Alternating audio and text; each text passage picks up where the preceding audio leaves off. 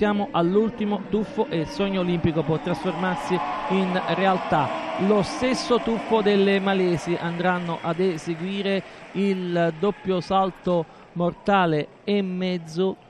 ritornato posizione dei piedi carpiata, sono sulla punta del trampolino, spalle alla vasca, stanno cercando concentrazione Tania e Francesca, momenti decisivi per un'intera carriera con Tania che ha vinto sfatando un tabù. L'oro iridato l'anno scorso dal trampolino ma da un metro e adesso dai tre metri che è la specialità olimpica cerca il podio sempre mancato, è buono, buono, esulta, esulta accanto a noi. Oscar Bertone, gli applausi del pubblico, vedremo la valutazione ma ci sentiamo di dire che la medaglia non può sfuggire a Tania e Francesca che si stanno abbracciando in questo momento, naturalmente poi bisognerà seguire anche le altre ma non, non ci sono le condizioni per andarle a superare anche con un tuffo d'eccellenza, Vediamo però quali sono le valutazioni dei giudici, vediamo le valutazioni eh, dei giudici, ci sono state eh, parecchie eh, distonie nel corso di questa finale diretta dal trampolino di 3 metri, ancora non è uscito, ancora non è comparso sul tabellone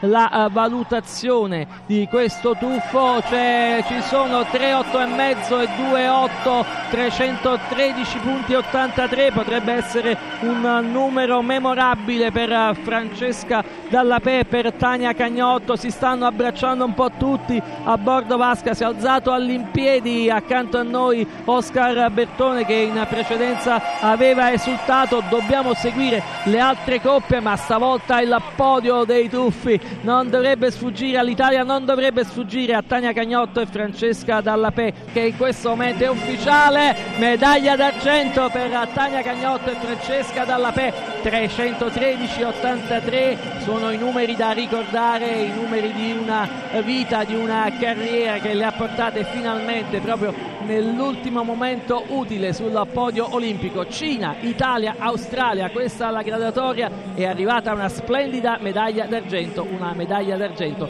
che scrive la storia dei tuffi italiani. A voi la linea.